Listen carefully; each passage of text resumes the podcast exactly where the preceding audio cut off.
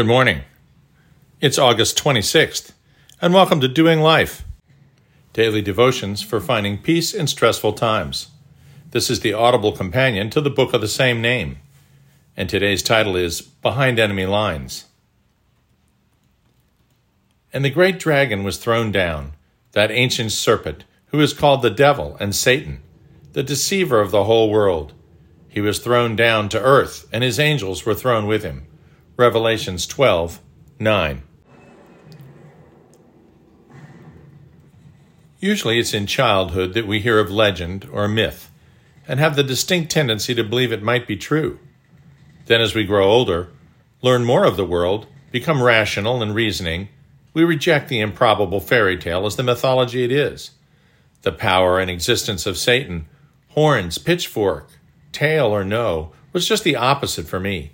As a child, first learning Bible stories, I totally bought into the creation story Abraham and Isaac, the whole Moses deal, Joseph and the multicolored coat, the incarnation of Christ, his crucifixion, even with some doubt his resurrection. But the devil? I never thought Satan was real. Even as a child, I thought he was just a metaphor for our own disobedience. But as an adult, as my reasoning powers grew, and I began both to read about and witness spiritual warfare, I started to believe that there is a war going on.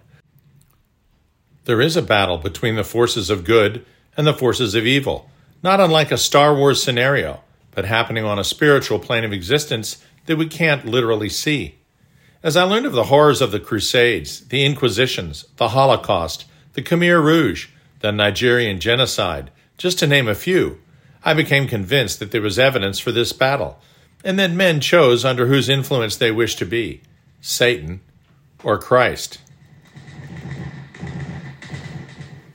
But as C.S. Lewis points out in Mere Christianity, the battle between good and evil is not between two equal and independent states, but it is instead a civil war.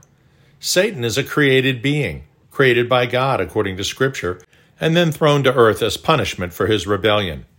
Christianity holds that the evil one was created good, but then became evil leading a persistent revolt against the powers of a loving God, never ceasing in his efforts to turn men away from faith and love of their Creator. The world is his dominion now, having been ejected from the kingdom of heaven. We then, as it turns out, are behind enemy lines throughout our entire lives. We live in territory occupied by the enemy. But the king has come to shore in the person of Christ, disguised first as a baby and then as a humble carpenter's son. Christ calls us to participate in a worldwide strategy of sabotage, foiling the efforts of Satan at every turn.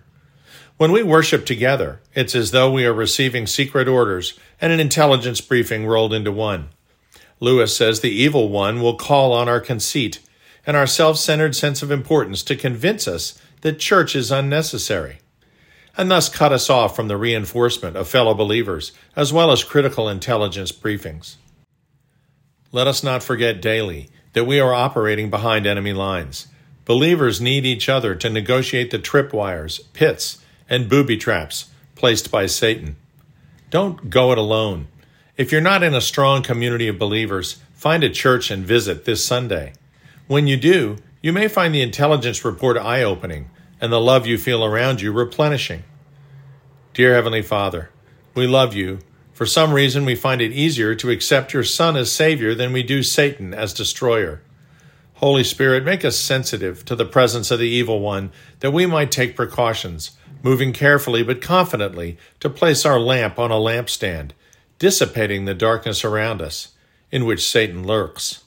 Amen.